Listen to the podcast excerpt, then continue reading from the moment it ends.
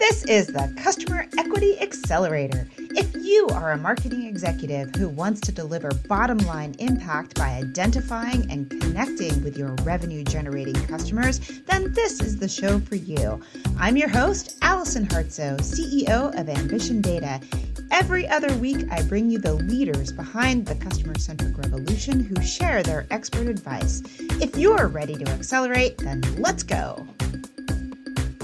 Welcome, everyone. Today's show is about a story that appeared in the New York Times regarding secret customer scores. And to help me discuss this topic is the wonderful and awesome Sarah Toms. Sarah is the executive director at Wharton Interactive and also one of the authors of the Customer Centricity Playbook. Sarah, welcome to the show. Hi, Allison. Great to be here again. Yeah, it's great to have you back. Thank you. Can you give people just a very brief understanding of your role at Wharton Interactive? Absolutely. I have co founded a team at the Wharton School where we are building other ways to teach folks how to learn. So we are building out hyper-realistic games and platforms and other ways to democratize the educational landscape. So I truly am a serious games expert. And with that, I'm able to build amazing partnerships with folks like Professor Pete Fader on the customer centricity side, Professor Ethan Mollick on the entrepreneurship side. And I can tell you firsthand, these are really cool games, really fun. So thank you for all the work you do there. So we're going to talk about this secret customer score article. So this appeared in the New York Times November 4th, and it was from a journalist named Kashmir Hill. I'm going to read the first paragraph, just kind of set the tone for what the article was about, and I'll link to the story in the show notes. But he says, as consumers, we all have, quote, secret scores, hidden ratings that determine how long each of us waits on hold when calling a business, whether we can return items at a store, and what types of service we receive. A low score sends you to the back of the queue. High scores get you elite treatment. That's the leading paragraph. He then goes on to imply throughout the story that this is a bad thing. And we've often said the reverse with customer centricity, which is that this kind of segmentation helps companies honor and respect customers appropriately. How should we think about this? So I have some serious concerns with the approach of offerings like this where it may seem like it is truly being customer centric, but what they're doing actually under the hood is really clumping customers together and not really understanding the very special relationship that customer has with that brand and how that's going to drive customer lifetime value. So when you are looking at how a consumer performs across many different brands, then you start to aggregate that information in a central repository and say, this is what this customer looks like. That's a problem from the standpoint of customer centricity. So I do actually have some problems with the approach and what is shared in this article with that respect. So now you're talking specifically about the companies that he mentions, not about him or his opinion, but he calls out five companies in the article, Sift, Zeta Global, Retail Equation, Riskified, and Customer with a K. And these are the companies that you're saying are pulling and aggregating things perhaps incorrectly. Exactly. And how it is described in the article, I would say it is pulling that information incorrectly. And really my example would be if I am providing one or two star reviews in one place, let's say on Amazon.com with respect to a certain set of products, how does that impact my relationship with, let's say, Airbnb or with something else? So that's where I'm really concerned. And I think that companies need to build this expertise and it needs to be very specific to their offerings and their brand. And that's really more of what customer centricity would be about. And it also needs to be in relation to value and not necessarily the types of risks that this article starts to go into. So when we talk about that it should be specific to value, what should companies be thinking about when they look at the value of the customer base? What are some elements of value? Some elements of value. So base, base, base, looking at what CLV is looking at, it is looking at frequency. So what's the potential? How frequent is this customer going to come and purchase from me? And at what level? So what is the size of those purchases with respect to dollar value? And how long is that horizon potentially going to last? So that really is the three dimensions that CLV is looking at. Now, something that Pete and I talk about in our book, The Customer Centricity Playbook, is we also say there may be other aspects of value that you want to measure in your CLV calculation. For example, referral is very good part of this. So if you have a customer who is referring and helping you to get other customers like them, that might be something you want to bring into that calculation. When you're looking at not for profit, are folks providing their time as with respect to giving you free time from a volunteerism perspective? So does that figure into CLV for you, et cetera? And then also, are they out and providing reviews that are very favorable about your product and helping to be kind of your big advocates out there in the social media space, for example? That might also be something you want to weigh in on and bring into your CLV calculation. I completely agree with that. And I think it's really interesting because in the article, he's pressing really hard on the concept of transparency and basically that consumers should understand how decisions are made. And this always reminds me of FICO and FICO scores. FICO scores always seem like a mystery to me. I'm sure there's some formula somewhere that we can unpack, but it's like, oh, that's my FICO score. I don't really unpack that too much is what we're saying with customer centricity and customer lifetime value a little bit more like saying we're putting more valuable pieces into the formula and it has greater benefit to the companies and the customers. But should the customers understand how that formula works? Sure. We put a lot of value with respect to transparency in marketplaces, especially with respect to that relationship, us as the consumer versus who's providing products and services to us where it makes sense, absolutely having that transparency is good. But I would also push back on consumers and say, does it always really truly matter to you? So what we say from a customer centric standpoint is we're not talking about treating your less valuable customers poorly. We're just talking about not over investing in them and giving them more than they actually need or want. And so when you think about something as simple as customer service, customer service is ensuring that you do not dip below a certain level that will make your customers want to leave. Any customer, high value, medium, or low value. And so something like a customer score, if my customer score is high or low with respect to a company, it should not mean that I'm getting terrible service. It should not mean that I am being treated poorly. But if I am a really good customer of a particular provider, I should get better offerings, better service. There should be less friction with respect to, hey, Sarah, we see that you're really liking this suite of things that we're doing. Are you aware of these other things that we're doing? Let's get you into a more premium status. Should a high value customer be able to delegate those benefits to another customer. And the example I'm thinking of specifically, and every now and then I get very sick of the news, so I pull up stories from the Good News Network. And there was a story about a man who had a very nice seat in first class. There was a woman in the back who was older, very uncomfortable, and he switched seats with her just kind of on a whim. So this would be an example of someone who has a premium that they're passing to someone else. Uh, sure. Again, does this really factor into customer centricity? I mean, it makes for a really wonderful, lovely story and kudos to that gentleman, but why not? Now, from the standpoint, and, the, and we see this with Amazon Smile, for example, where you're able to come through a different portal and provide some of that relationship, some of the goodness within that relationship that you have with the provider and do good in the world with it. Absolutely. That should be a part of it. I always like that theme. We can do good in the world. it's not just about data and not transparent data. So back to our question about should customers understand how decisions are made? I think oftentimes when it is obvious, like one of the stories I think I heard years ago was about a guy, he was applying for an e-commerce position at a company. And what he did is he bought a product online, he returned it in the store, and he basically went through the customer process to test the systems and see how well connected they were and to see how they treated him. And what's interesting about that is once you understand how things operate, like if I cart something and I don't buy right away, are they going to send me a discount coupon? Then people start to hack the system. So my question for transparency is, sure, we want it to be good, but does that leave us wide open to customers just hacking the system and to get the best offers, the best deals, whatever they can get? So this really raises a key point of customer centricity, which is for your best customers, you don't need to necessarily provide discounts. They're not in this relationship to have cheaper part. They're not looking for a discount of what you're providing. In, in fact, the opposite. they're willing to invest more to engage with you deeper. And it's understanding those customers that are willing to go to the next level with you on this journey and how do you develop that relationship so you can deepen it, you can broaden it, and you can also make it more valuable to you.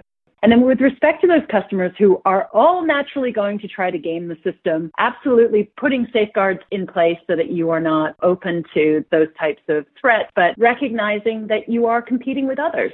So maybe getting them in the door, and this is part of that acquisition cost process, getting them in the door to just finish that shopping cart and get it over to actually purchasing. If the discount is palpable, if it's something you can take on board, why not, right? It shouldn't be that big of a deal to you. So again, I do want to harp on the fact that there is a responsibility on both sides here, both the customer and those who are offering the services and the products we have this ability to retain and track all this amazing data about our customers and come to conclusions based on those behaviors that show up within the data. And we do have a responsibility to be both fair and ethical about our use of that, right? And so that is something that is still, it doesn't matter about looking at this through a customer centric lens, data privacy, security, and the ethics that come with it. There's still that responsibility. And so with all of this, it's really finding where we feel comfortable. It's finding that comfortable ground between the customer and the brand and how we want to utilize the data and where we feel comfortable in that space. So for different types of customers, there may be different rules. So if you have a younger customer base, there might be things that they're comfortable with that are different than an older customer base. Exactly. And then also depending on what products you're offering. I mean, we all know this very well. In the education space where we have to be very careful about, for example, FERPA rules. So how we are storing and tracking and utilizing data about our student learners. And are we actually using that data, especially if you're in education technology and you're selling these products to schools and universities? Are you actually utilizing that data to make the learning better ultimately? That makes a lot of sense. And I really appreciate you calling out the discount point because I can probably count on one hand the number of companies who are thinking about loyalty programs in terms of emotional loyalty or or what you said was they're willing to invest more to engage deeper, which to me sounds like emotional loyalty. It's very rare, and the idea that they can do something different is valuable to point out. Yeah, Pete and I have a framework in our book which speaks to loyalty specifically. So when we're looking at the tactics and strategies we implement in our company, when we're thinking about retaining customers and also developing them, we actually place loyalty programs really in that space where it is about developing your existing customers who are in more of that low tier, lower value. So just a traditional and a great example that I like to give is, for example, Starbucks, you've got two customers. They both drink three cups of coffee a day. You've got one customer that's buying all three cups from Starbucks and you have a second customer who's buying one of the cups of coffee from Starbucks. And two, they're sharing that, they're spreading that share of wallet around is the loyalty program going to make the first customer, like a Starbucks loyalty program, going to make the first customer more loyal and better and higher value? Or is it going to serve to improve the value of that second customer? And we all know what the answer is. It's obvious. It's really developing and attracting that second customer who isn't naturally high value for, in this example, Starbucks. Yeah, an excellent example. So let's come back to the New York Times story for a minute. I want to ask about synthetic data. There's been some interesting use cases where in the financial space, there are companies that are providing synthetic data, which basically imitates the real data. And I find this to be a very thin shield but perhaps it is a privacy shield that could be used to help companies understand this beautiful segmentation without walking into all the landmines around these still to be tested privacy laws. Is synthetic data something we should look to? So synthetic data reminds me of simulations and models that we build as well. So I see it as being a tool in the analytics tool belt, but shouldn't necessarily be the hammer where everything's a nail. That would just be my one concern. It can be a good test of hypotheses. So where I really like to start with companies when they're thinking about customer centricity is start small. Don't try to boil the ocean and thinking about those first questions you're going to ask of your data and how you're going to test success and failure. And so using synthetic data may be a great way to start. To test an answer and to see if that holds water. And maybe you could even use it to decide whether you wanted to retain data in the first place. Exactly. I mean, creating the infrastructure to start tracking and then analyzing the data can be incredibly expensive. So to your point there, Allison, fantastic way to just start dipping your toe in and running just experiments before you actually start to scale up an idea or a project around the analytics you want to do with your customers. Okay, very good. So in the New York Times story, he implies that a lot of people should be scared that third party companies are analyzing consumer data that may not be shielded and that we have the California privacy law to thank for the ability to get it. And he basically goes through and says, here are five companies that are using data that you didn't authorize them to use, and here's how to get hold of what they have on you. Should people be scared? Should we be concerned about these companies that are third party, don't use the data correctly, might take companies down the wrong path? I think that there needs to be concern not just from the consumer side, but also from the company side. I think that we need to be smart about assessing these offerings with respect to data and how much water they hold.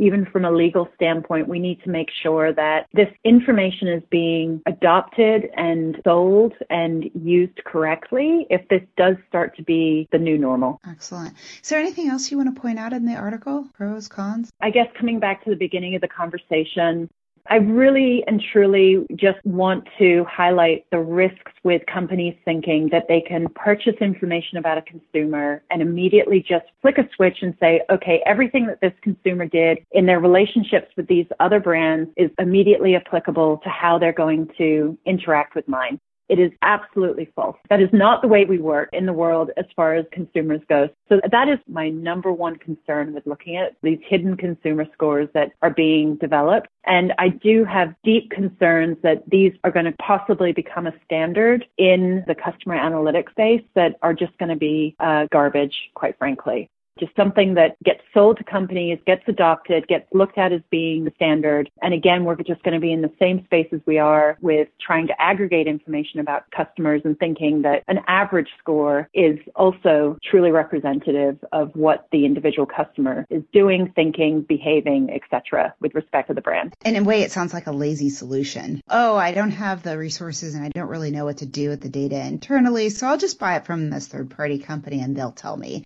So it's a company not forming a point of view on their customer base and on their data. Would you agree? I completely agree. And I think that that's another thing is when Pete and I, and especially as we have customers come to executive education and we're running our simulation or we're having conversations about our book and customer centricity, there is definitely this feeling of well, what is the CLV calculation or what is the way to implement customer centricity? And folks are looking for shortcuts.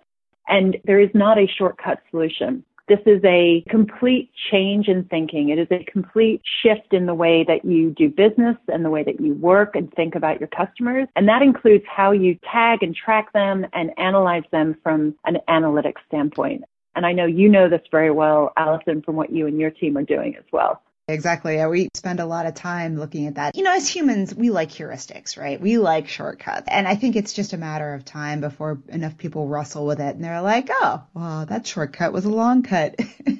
Yeah, and we look for patterns. Like we're designed as that's our nature is we just think that, oh, well, we're seeing this, so obviously there must be a correlation to that.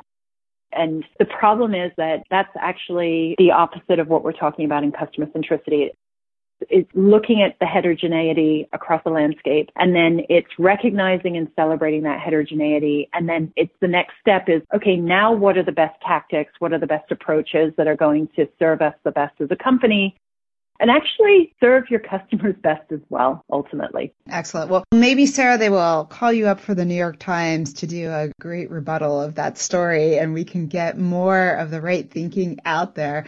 Meanwhile, if people want to reach you, how can they get in touch? Great question. So great ways to get in touch are LinkedIn, uh, Sarah Toms, also on Twitter, Sarah E. Toms, and also happy to have folks come to interactive.wharton.upenn.edu. Excellent. As always, links to everything we discussed are at ambitiondata.com slash podcast, including the link to this story. Sarah, thank you so much for joining us today to talk about this really interesting topic and the perspectives that are getting floated out there from very respectable sources. I really appreciate you coming in. Such a pleasure, Allison. Anytime. Remember, when you use your data effectively, you can build customer equity. This is not magic. It's just a very specific journey that you can follow to get results. See you next time on the Customer Equity Accelerator.